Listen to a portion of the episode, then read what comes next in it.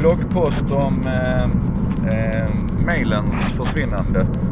Eh, jag tänker så här. Eh, vi säger ju inte idag att, att eh, identitet är ute. Eh, och det är ungefär den rollen som, som e-posten kommer att få framöver. Den kommer att vara lite grann som eh, ja, nästan lika, nu är vi där igen, nästan lika naturlig som internet som i sin tur är nästan lika naturligt som att det kommer vatten när vi vrider på kranen eller att det finns el i väggen. Jada jada. Men vad jag menar är att, att alla kommer ha en mailadress och den kommer användas som din identitet. För det är en fullständigt briljant eh, ID-märkning egentligen.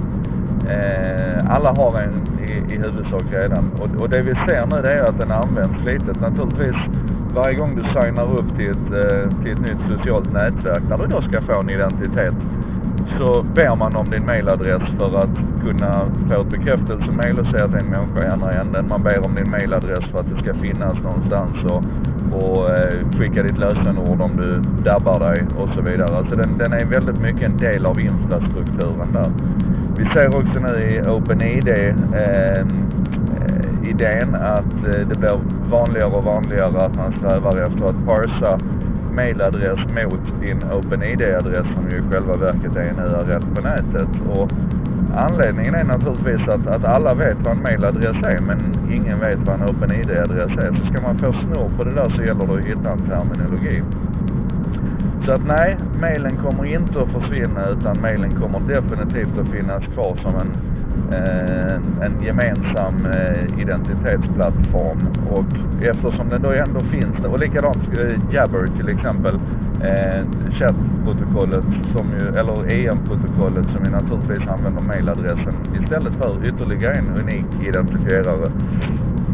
Jag tror att vi kommer att se det där tydligare det tror jag kan möjligtvis komma att leda till en, eh, ett uppsving igen för mailadressen för att eh, i och med att den faktiskt blir synligare när man fler och fler inser att det är helt korkat att ha både en separat, ett separat användarnamn och en mailadress när vi ändå måste avkräva användaren mailadressen för det är det som är hans riktiga identitet.